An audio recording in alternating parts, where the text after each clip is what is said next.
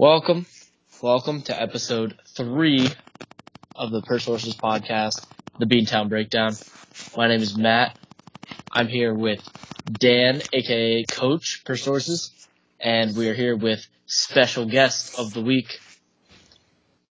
everyone's favorite football analyst, Mike Per Sources. Mike, how are you doing? I'm great, Matt. How are you? I'm doing fantastic. Dan is also in the building. As I said, he also goes by Coach for Sources. Dan, what's up? I'm on top of the world right now. Oh, it's a good time to be a Boston Red Sox fan, a New England Patriots fan, and even a Boston Celtics fan. Because the Celtics are out here securing bags from their superstar players. Kyrie Irving dropping all these quotes about how Celtics are here to last. The Patriots picked up Josh Gordon, and they're the Patriots. And then the Red Sox have clinched the division. What else could you possibly want? Some New York losses, which also happened. Some New York losses. It has come to our attention in the last couple of weeks that there are several, and they know who they are, Sources members who, you know, associate themselves with New York sports teams for better or for worse. Zeke, Matt, and um, for whatever reason, they seem to think that New York is, is a superior sports city and, and that any of the New York sports teams are better than the New England sports teams. And I think it's just it's just a sad time for for those, you know, good old New York guys. It's like people like Zeke who who want to include Buffalo into New York, and they still don't have uh, the championships to match up with us. I think it's hilarious. Look, I'm pretty sure, and I'm no geography expert, but isn't Buffalo like part of Canada? Isn't it? Is is is it in Canada? I think I think so. It's like like like Alberta. I think so. So it's somewhere up there, Montreal. All these fake Buffalo. places you guys are listing off. Yeah, I mean, I never met anyone from from Buffalo, so I don't know if it really exists. It's a conspiracy. And two of their teams don't even play in New York. That's true, and they play in the same stadium. How terrible is that? Ridiculous. It's ridiculous. Just So terrible. as we go through the standard New England news of the past week, we will also touch on whatever New York is up to in that current sport and their shortcomings. First on the list, because it's first in my mind. You guys want to talk about the Patriots? Let's do it. Get it? All right, Mike, you're the guest on the show today, so I was wondering, what did you see against the Jaguars? What what, you, what, your, what was your thought process watching that game? I had a lot of thoughts. I thought uh, the offense couldn't get going early. Um, I think they kind of started to rely on Sony Michel, and he is just getting his feet wet, so it's not really fair to him to uh, start like making him be the one to carry the offense uh, as far as getting the running game going, and that sets up the passing game. And then on the defensive side of the ball, I mean, the secondary, other than Stephon Gilmore, did not play well at all. You're giving Whoa, up whoa, whoa, whoa, whoa! you're giving up Eh. plays to Keelan Cole. Come on. I know Eric Rowe is trash. Yes, he is. I was just going to jump in, and I was going to say that I know you're not talking about 18-time NFL Defensive Player of the Year Eric Rowe. Eric Rowe, who was a second rounder who was traded for, for what, a, a bag of footballs? And needles to keep him inflated. Just honestly, he, he was giving up, like, Keelan Cole. Can we get that through everybody's head? Keelan Cole was undrafted from, like, West St. Alabama College of Fine Arts or something like that. Like, why are we giving up it's a liberal arts plays to him? school. It doesn't even have a football program. He just Like- played. He just played flag there. like I went into this game, so, so the, my thought process of the Jaguars coming into the season was I thought they were gonna kind of fall a little bit back down to earth because they lost. Obviously, they didn't have Allen Robinson all of last season, Yeah. um, but then they lost Allen Hurns, and then Marquise Lee goes down. Um, and then you're left with guys like Keelan Cole, Dede Westbrook, who didn't really show much. Um, and what the Patriots did was they got no pressure on the quarterback. And that compounded with the fact that the secondary just gave up ball after ball after ball. Stephon Gilmore's one touchdown that he allowed, he was in a good position. That that that's a play that you you allow. Like good cornerbacks still allow touchdowns. It, it happens, but Eric we- Roque can like obviously continuously letting Keelan Cole beat him is is not acceptable. I know that. I know that Stephon Gilmore has been like an up and down kind of guy. He's been loved, he's been hated. When I think about him last year versus the Jaguars, I love him. When I think of him in every other game, not so much. But are we getting to the point where we can start to appreciate Stephon Gilmore for what he brings to the Patriots, or is it still you still on that anti Gilmore uh, freight train?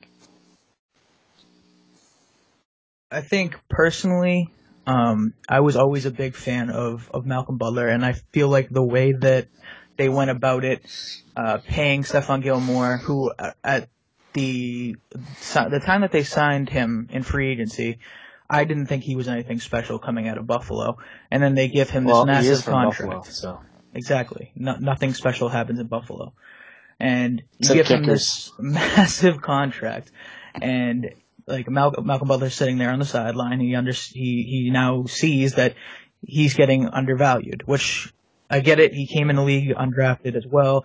Um, he has to earn his keep to get up to that money, but I I feel like when I, he came in, I wasn't as impressed. But as the years have gone on, this this year and now uh, two games have gone on, I've been really impressed with what he's done, especially turning it around from pretty much the Tampa Bay game last year till now. I think he's he's looked pretty solid. Yeah, that's fair. Um, I really can't argue with that. But another thing that needs to be noted is that, and even the announcers were saying it, Blake Bortles played the best game of his entire life. That man is, what, 25, 24? How old is he? 24 years old? Uh, Is he he's older? gotta- he's got to be like 25, 26. Yeah, I think 20 he's 25, 26. 25, 26? That man has lived for almost 30 years and has never thrown a football as well as he did in that game. Well, I think uh, one of one of the underlying storylines coming into this season has been that uh, the Jaguars came out and Blake came out actually as well uh, before the season and said that he had been suffering and dealing with an injury the last two seasons, and he finally got that fixed and now he's healthy again. So is is that really what what healthy Blake Bortles looks like? Is he actually finally deserving of that third overall pick? Um, ever since he's came into the league, and I look at Jacksonville, and I, I look at whoever they're playing, I always will want to pick them, but then I think I go, hold on a second, we're talking about Blake Bortles here, and then I can I never have the confidence to pick him, but I think that he has finally, finally, sorry, established himself as a guy who can lead an NFL, team. I mean, sure, he's going to get carried by that in, incredible defense, but you know, it's not That's easy. It's not easy winning games with. I don't even. I don't. I, don't even think I could name three Jacksonville like slot receivers. I I don't I don't think I could either. But the whole thing is is what what really impressed me about the way that the Jaguars won that game is you go in there without Leonard Fournette. And what the Patriots basically say is now you have to make Blake Bortles beat us, and and he went out and did that. So I think that's credit to both Bortles and Doug Marrone for for coming up with some type of good game plan to uh, to really attack this team. And I think part of that also falls on Bill and and and B Flow for for not allowing, not bringing enough pressure on Bortles. Yeah, Dan. Uh, what do you what do you think about the uh, the pass rush in that game? Did you think that? The, did you notice anything out of the ordinary? Something that you know, because it almost looked atypical to me in terms of what the what I'm accustomed to the Patriots standard defense looking like. Yeah, I mean, obviously the uh, Trey Flowers concussion in the first half hurts, but even before then, they weren't getting a ton of pressure on him, which is a problem. Right. Blake Bortles and any quarterback in the world, if you give them time and you give them their composure, they're going to be able to make throws on you. Um, you got to knock them down like the Jaguars were doing to Brady. You got to knock them down often and early. and they just weren't doing it.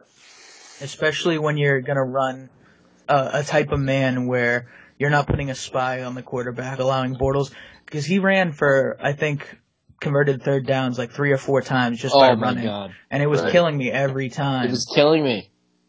I hate watching that more than anything in football. Watching the quarterback just stroll for 10 yards and then dive. which I think says something about um, the defense needing to adapt to that, and maybe that's part of uh, the mindset that Bill needs to adapt to. Is that it's a faster moving game with mobile quarterbacks now. You're not going to have everybody being Brady or Big Ben, Yeah. just kind of chilling in the pocket.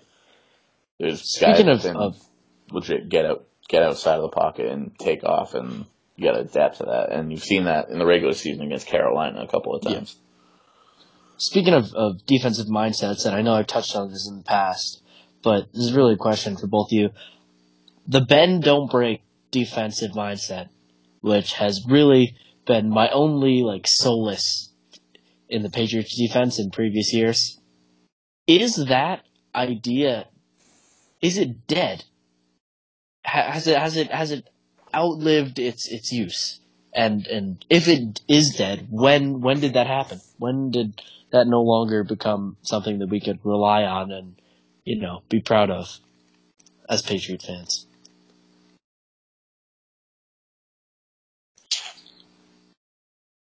I mean, definitely is a more recent development where you look at the game speeding up and your linebackers are basically jacked up safeties. Yeah. Um, whereas like the Bruschi, Vrabel, McGinest, then don't break. It's because you were gonna have those stands where your power came through big guys in the front seven.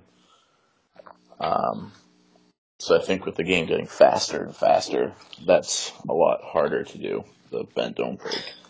Definitely. And then like on top of that, like you've seen this trend over the last I don't know 10, 15 years in the NFL, even closer till now, where once you get in the red zone, it's it's no longer just running the ball. It's so often so often now is is pass first in the red zone. And you used to be able to, like Dan said, go go out there with with a Will Fork, with with uh McGinest, with guys like a Landon Roberts was a perfect example. Like Yeah. that's a guy who played who fit well into a Belichick system like 10, 15 years ago. And today, where he only does one thing, and that's hit the hole. Many times it's the wrong hole, and that's the only thing that he can do. And that's something that's allowed guys like Kyle Van Noy, Marquis Flowers last year to kind of find a little bit of a niche on this team because they can do a little bit more cover cover in the pass, drop into a zone, spy the quarterback, do something. Um, and I think that allows defenses to do a little bit more, and that's kind of changed uh, how how that mindset has taken place. Yeah, I I don't disagree with that. Um, other in other Patriots news, Josh Gordon. We gotta we gotta touch on that. Uh, what were your initial thoughts? And now that it's been a couple of days, how are you feeling about the Josh Gordon situation now? I'll let Dan take it. All right, Alright, Dan, um, take it. I mean, talent wise, he's the only guy on the market that I wanted outside of Dez. Is he Randy Moss oh? 2.0? He's Is he is he's Randy Moss 2.0. That's especially for you, Matt number two. Matt Matt 2.0? If you are listening to this podcast, Josh Randy Moss Gordon 2.0 is indeed 2.0. Randy Moss has returned to New England. Yep. And I mean, a lot of analysts are saying that people are confusing low cost with low risk, but it's still low risk to me because before that you really didn't have anyone anyways, so either you're not going to play him, he's going to get suspended again, or he's going to clean his act up because he's part of a winning culture, want to play football, and at the very least take a defender off of Gronk or Edelman or somebody. Right. I think that he's going to be a valuable deep threat going forward. I don't think that he's going to live up to the expectations that is are currently being set as as some sort of like staple of the offense type guy. I see him more as a Tyreek Hill kind of offensive player, but not in terms of special teams, just in terms of, of breakout weeks and quiet weeks. And players like that can be incredibly dangerous, especially when you're trying to figure out how to match up against them. Uh, No, Mike, any, any I thoughts? feel I feel like my original thought of Josh Gordon coming was the the typical, you know, like Patriots Patriots fan like reaction like let's go, this guy's gonna come in, he's gonna dominate just like we do every year. It's the same thing over and over. Um and then like I've been listening to a lot of Boston sports radio as I typically do oh, and uh, that that usually doesn't end up well. Um, but they they've been saying what similar to what Dan was saying, where people are people don't understand that this is still a risk, and I'm hundred percent on with Dan. Like the risk that they're talking about is that. Oh, when you need him most, he's not going to be there because he's going to be suspended or something along those lines. But at the same time, who are you going to be throwing to? You're going to be throwing to guys like Riley McCarron. You're going to be throwing to guys like Corey Coleman. Um, Oh my you- God! Don't uh, get me started on Corey Coleman. you you have nobodies in that locker room, and that's what Brady said today when he was asked uh, what they what he thought of Josh Gordon, and he said he looks like an NFL wide receiver, which I took as direct shots at Riley McCarron. So Really, you you think that Brady would go out of his way to say something like that? I think he's a little pissed off. that Bill Belichick's basically giving him Walmart cashiers to try and win a Super Bowl with. Right, he's going out there with Martine too as his number one wide receiver, Oh boy. and that's just not how you win championships. Nope. And uh, like, the, if you look at the two most prominent years where Brady's had trash to throw to, 2006 and 2013, when they're throwing deep balls to Matthew Slater in an AFC Championship game, like that's not that's not how you win. That's not how you you Brady can only bring you so far. Yes, he's the greatest of all time, but you need to put something around him. And and Josh Gordon is that. Josh Gordon could come in here. He could be a 1100 yard guy with with 10 touchdowns. He's better than Edelman. Or he could- skill. Or he could I, I 100% agree with that. Or he could come in here and fizzle out just like Ocho Cinco did. Or he could come in here and the Patriots adapt to him and let him run the routes that he's comfortable with. Because you've seen that work with guys throwing him the ball like Brian Hoyer, who is my I'm a big Brian Hoyer guy, but nobody else in the world is. Like It's, it might just be you and Eli. I think Eli's a big Brian Hoyer guy too. I think it's just us. There's like I have an autographed picture of him right next to me on the ground. Like I'm I'm a big Brian Hoyer guy, but he's not the talent level of Brady.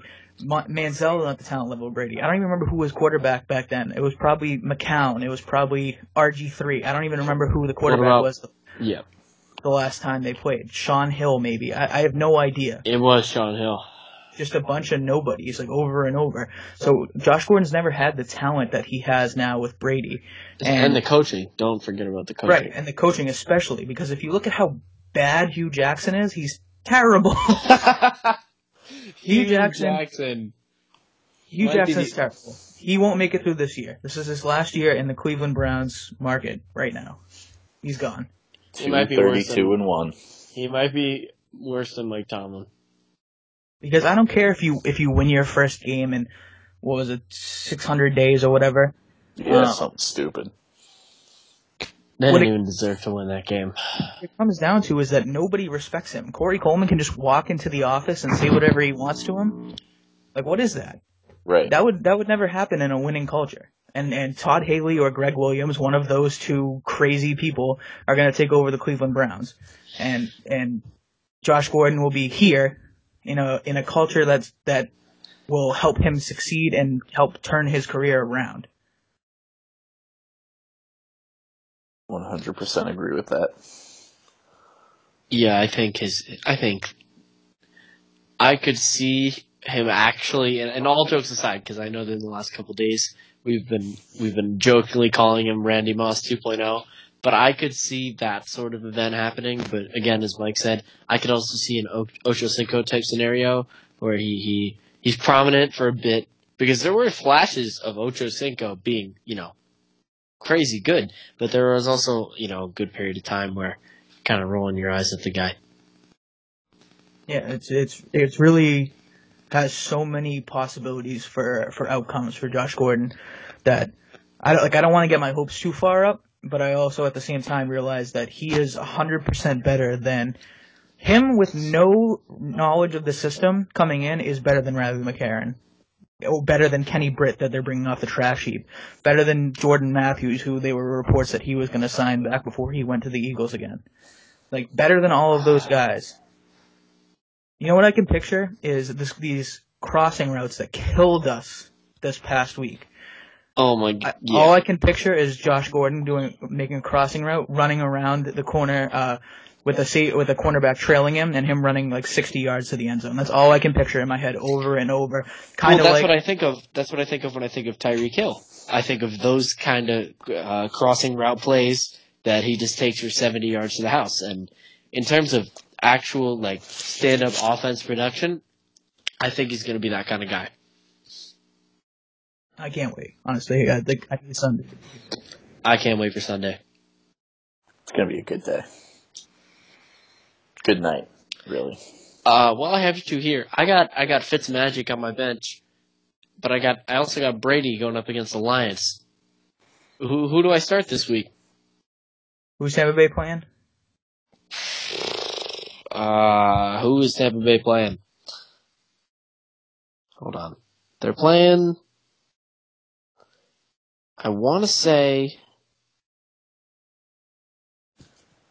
Dan, help me out.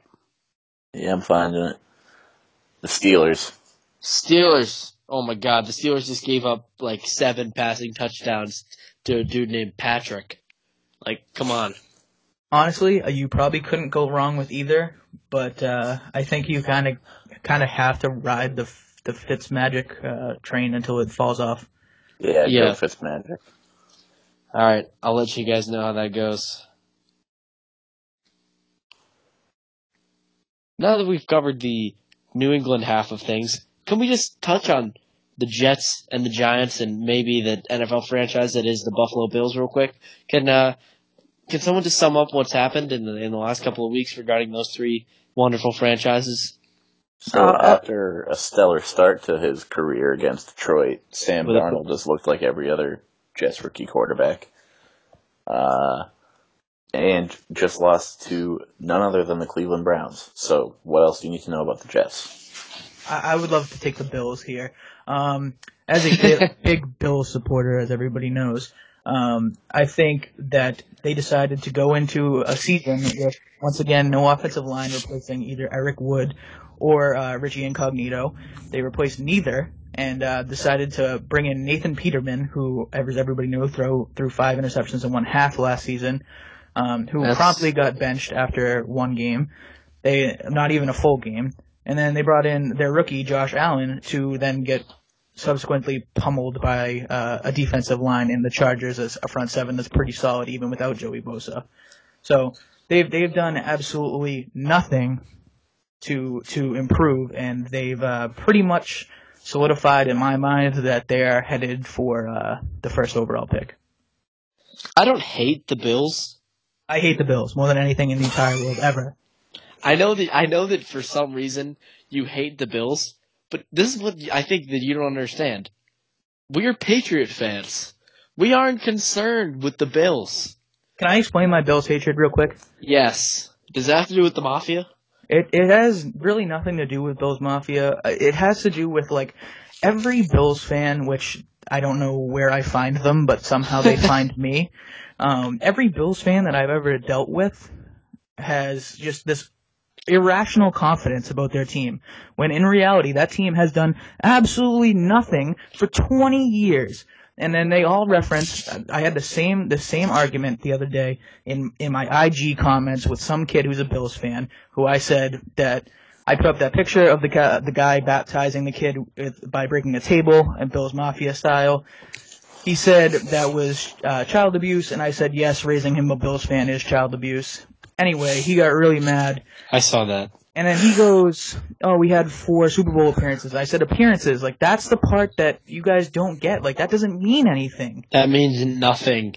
Do you think we're out here bragging that we made it to the Super Bowl against the Eagles? No. I mean, how many straight AFC championships do we have to go to? Like that doesn't. We don't. We don't talk about that. We do not talk about that. Like how many times can can Jim Kelly not I don't I don't want to put it on Jim Kelly because he didn't blow it. How many times can that, that team blow it? And then now that they want to celebrate this this first super uh, playoff appearance in in 20 years, and they get bounced in the first round, like who do you guys think you are? like where is this I- confidence coming from? It's a very valid It's, it's, question. C, it's CTE from all of the tables that they break. It, it that must that could be it. Can I take the Giants? Go for it. The New York Giants coming out with the second overall pick, taking none other than Saquon Barkley. Now, the only thing that is actually bigger than the size of Saquon Barkley's quads is the number of times that CBS announcers will talk about Saquon Barkley's quads. I swear to God, if I turn on my TV one more time and have to hear about another grown man's thighs, I am going to start protesting the NFL. I mean, to be honest, they're huge. They're the size of tree trunks. They're enormous. But that's besides the point. One man's quadriceps are not going to change the fact that the Giants are in the dead bottom of the barrel in their division after losing to the Jaguars and the Cowboys. And it isn't going to get any easier. They play the Texans, the Saints, the Panthers, the Eagles, and then the Falcons. So there is a genuine chance that the Giants start off this season 0 and 6, 0 and 7. How many weeks until OBJ starts complaining? Wait, you're telling me he, he's not complaining yet? I'm, I mean, I'm still. I think he's still like dreaming about all this money he just cashed in. Yeah. I mean, I I think- am I I'm think more worried gets- about. I think after he gets locked up by uh, the Saints defense, which is supposed to be good, but I don't know if that's actually true. They haven't I shown think up that- yet. Yeah, I I don't know where they went. I think, I think the hurricane took him, but Oh, Oh. Ooh. Sorry, I I, I started the Saints defense two weeks in a row, and they've just burned me. So yeah. I'm a, I'm a little salty, A little. a little bit. How do you give up 18 points to the Browns?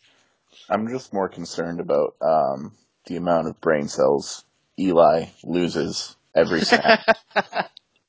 Every Like, single time that the he ball did, he did not look good last weekend. Like he looked half dead.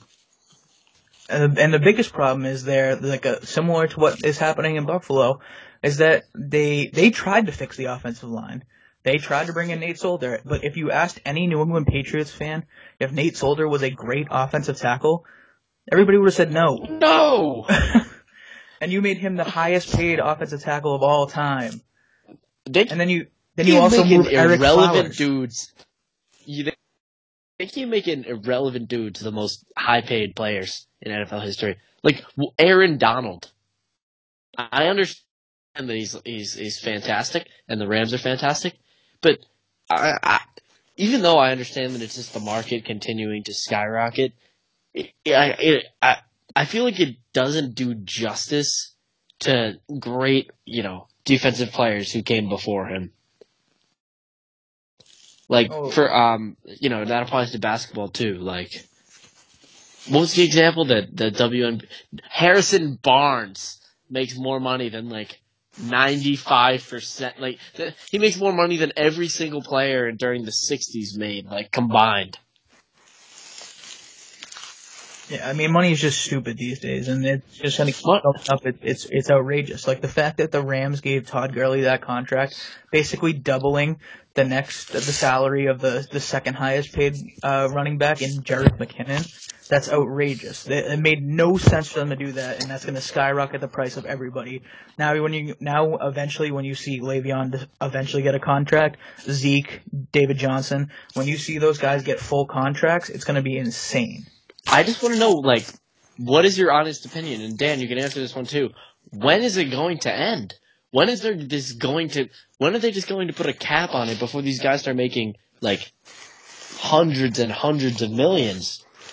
I don't know Look- if it ends, but the the closest thing that will happen during the next time the CBA is over, uh, the, the players are going to try to get guaranteed contracts, and that's when it will go down. Yeah, guaranteed contracts will bring the value down for sure. Because you won't because you won't see all these guys getting five year, hundred and fifty million dollar contracts with like ninety guaranteed. You'll just see five year, ninety guaranteed, and it and, and it won't look that crazy. Yeah, yeah. Can we talk Red Sox? They just clinched the division. Pretty exciting. Wait, um, I've not been home today. What happened today? Did they play today? Playing They right are now. currently playing. They're playing. Um, well, the Paw Sox are playing right now, The Paw. and the Paw Sox are beating the Cleveland Indians. So Can are you guys like? Am I the only one who's not a fan of putting in like the junior varsity Red Sox team? Um, I mean, what are you gonna do if Mookie, uh, JBJ, Benintendi, um, Ian Kinsler, and Eduardo Rodriguez all get hurt? Because that's who's in right now. That's what that team is right now. And we're gonna lose because Drew Pomeranz just came into the game. Wait, you're telling me Drew Pomeranz is in the game, Yep. and you're telling me they haven't already lost? No, they just did because he's in the game. Oh, I understand. Yep. Well, it looks like the Red Sox. Wait, what's the actual score of that game? Six to four. Sox. Oh, yeah, yeah. That game is a lost cause. We're recording this at ten o'clock on a Friday. This game is a lost cause. But let, let's talk about not this game. Let's talk about the last game, and and this this Red Sox Yankee series. Dan and Mike, what did you guys see? Uh, that Champagne showers is what I saw. uh, well, yeah, I saw some other stuff before that, but Mike, Um, the- the- a couple a couple thing things that are uh, I guess on my mind. First of all, Yankee Stadium is absolutely ridiculous. I get that we're playing on the same field, but it's still insane. It still bothers me every time, and I don't know why. Second, Wait, before before you go to your next thing, let me just make one point. David Price cannot pitch in Yankee Stadium, and everyone makes it out to be a mental thing about how he's just like shook, and that may be true, and I, I think that there's some truth to that. But the fact is, is if you are a student of the game of baseball and you watch baseball and you watch David Price's go-to pitches, it's stuff that hangs on the outside corner, and that's where he leaves it. He leaves it right there. And all a good righty hitter has to do is extend their arms and flick the wrist, and it's like a T-ball swing. Ball just goes right out, right out to right field, gone. Yeah, that's what happens when you play in a T-ball park. Right. If that game that David Price started and the Red Sox got blown out in, if that was at uh, Fenway or pretty much any other stadium besides Coors or Yankee Stadium, David Price threw a two-hit no, uh, a two-hit shutout game or two, yeah, something like that. eh, like I don't want to I don't want to make excuses saying that it's like all in the stadium either. It's like this guy will continue to have that problem at Yankee Stadium. He will continue to have that problem like on the big stage until until we see otherwise. I will not feel any type of like I won't feel good about David Price taking the mound in in, in this playoff run. Even though he went on a, an insane stretch where he was the best pitcher in baseball for the basically the second half of the season. He didn't lose a game since June 12th. Right. And The and, Red Sox didn't lose a game that he started since June 12th. and, and I'll still be and I- I'll still be shook when he steps on on the mound. And that's not just a David Price thing. That's that's a Chris Sale thing too. I really don't trust a single pitcher on there, and I, I this is similar to what Jared Carrabis is always saying. I really don't trust a single pitcher on the Red Sox in the postseason, like just any of them. Well, the, the here's your problem: is that Sale and Price have both struggled in the playoffs. Porcello has struggled as well. Porcello is a contact pitcher, and that doesn't always do well in the playoffs. Eduardo Rodriguez can't make it more than six innings, and he never has and never will. And then, then what are you left with after that? Like your your bullpen has been been horrible. Your your list of relievers to trust is basically Bobby Poyner, and that's it. And and it's just I don't feel good about this. Like they can win 105 games, they can win 100 and I don't even know what the highest possible number is anymore, like I- 110. They I could win they only- 110, and I'd still feel I'd still feel like they could lose in the first round easy. I just wish that they didn't win so many games. Because if we don't win the World Series this year, the season is a failure. A complete. There's no way around that. That's that's the hard truth. Agree? I think if you make the World Series, it's not a total letdown, but Yeah, It that's true.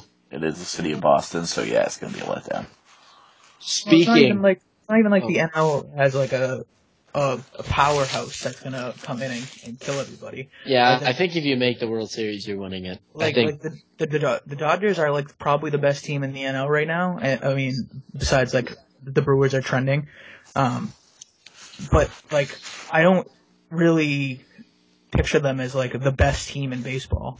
Wh- uh, Whereas I I, mean- do picture that with the Red Sox. I can picture that with Houston. Kershaw sucks in the playoffs. I don't Peyton trust the Manning Dodgers. of Peyton Manning of baseball. He is the Peyton Manning of baseball, just without the steroids. and giant forehead. Yeah. And Papa John's. um, yeah, Kershaw's not great. Remember when Yasiel Puig was a good baseball player? Like two days ago when he had like a walk off, I think. Uh, I forgot Yes. his name for most of the season, so yeah, he, he's a trendy, he's a trendy baseball player. I'm still on the bandwagon. I'm still a fan for no reason. I have love for players like that for no reason, like Laurence Maroney, forever in our hearts.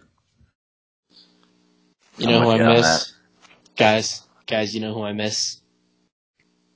Manny Delcarmen. Hanley Ramirez. Oh, oh, oh, oh. that post made me so sad. I don't think I've ever been sadder in my entire life. Is there like a possible scenario where he can actually like come back to the Red Sox? I mean, maybe after the year's over, but but not this year. No, I understand that this year. Uh, no, I mean, I don't really know what he's doing. Like, I don't know if he's just like is he is he trying to play in the major leagues?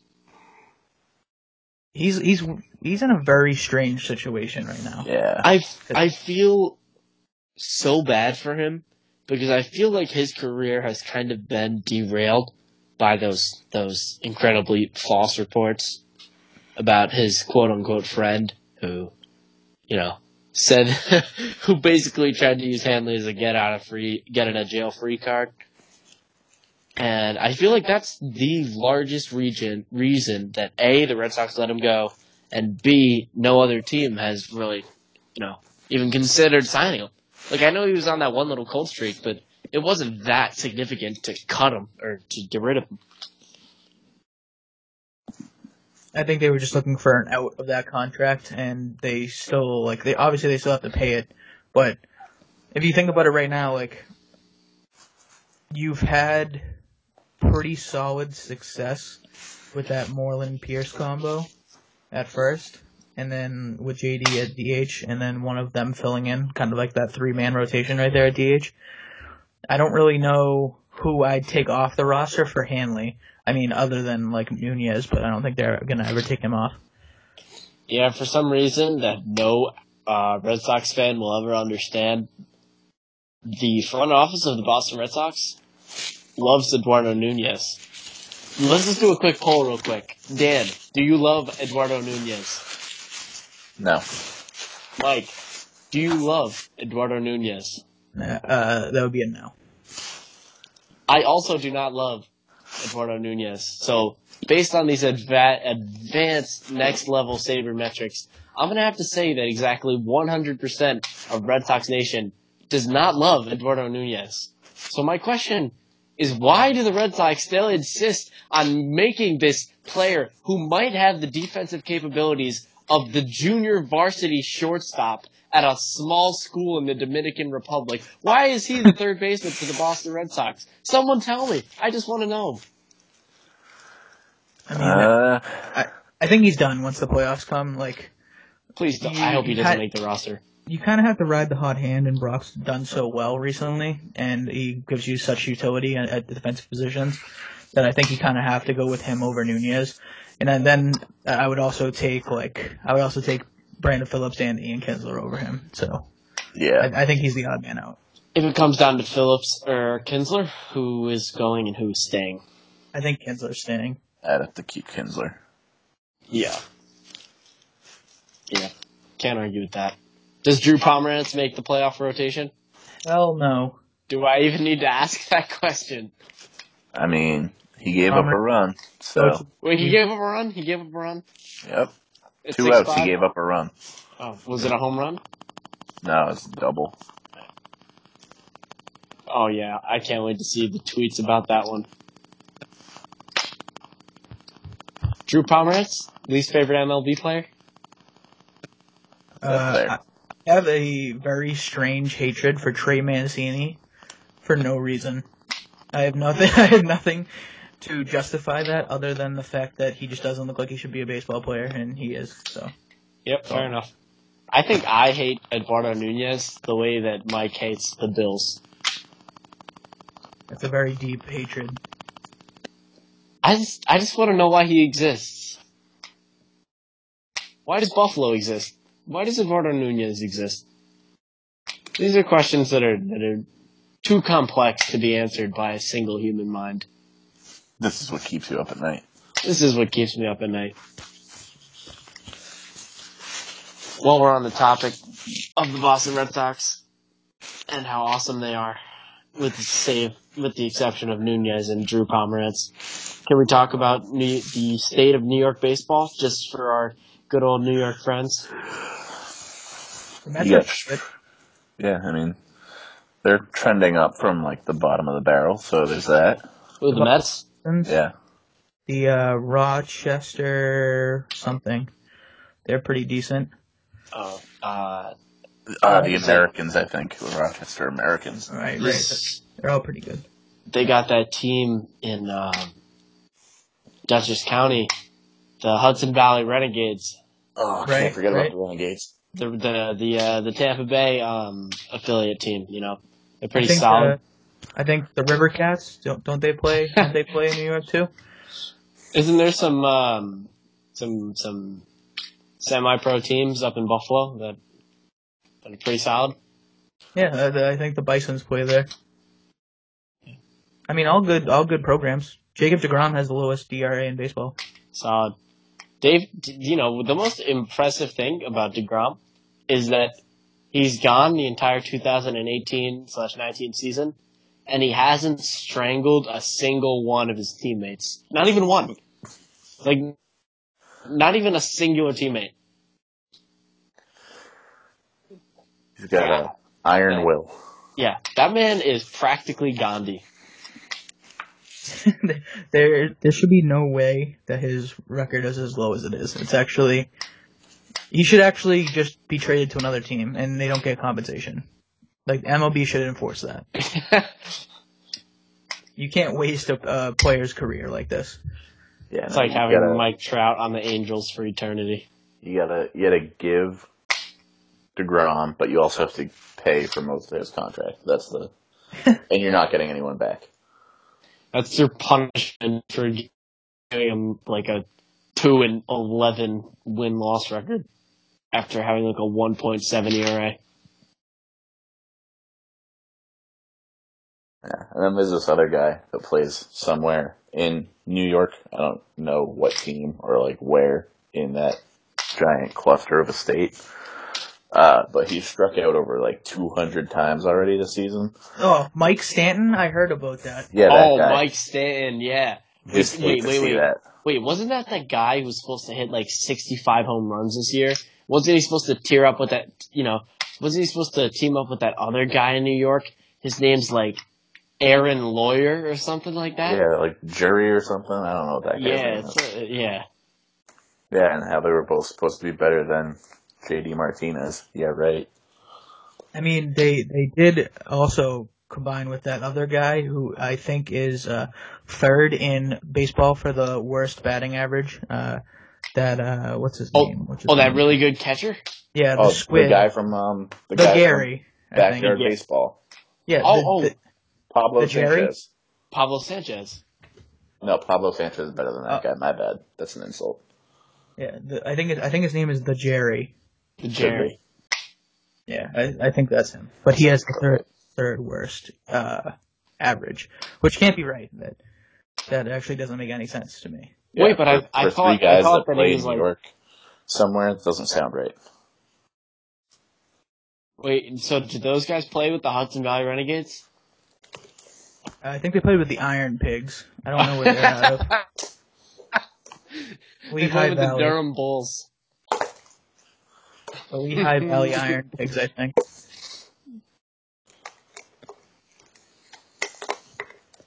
I, they, I thought they played in like a softball league, like slow pitch. Slow pitch? Like one of those beer leagues on, on Friday nights? Yeah, and still somehow managed to make their way into the record book with piss poor ERAs and 200 plus strikeouts. Didn't that Oh. dude like uh Araldus Chapstick? Didn't he like didn't he give up a home run to the, to that other guy on the Red Sox the other night? And he, he went four for five with six RBIs to clinch the division. Oh, That you're referring familiar. to the professional bowler, Markus Lynn Betts. Yeah, yeah, yeah, that guy. Man of many talents. They just took out a bowler out of the stands and they just let him go out and hit, and he went four for five. That's like some Bill Belichick type thing. One of the more wild things I've ever seen.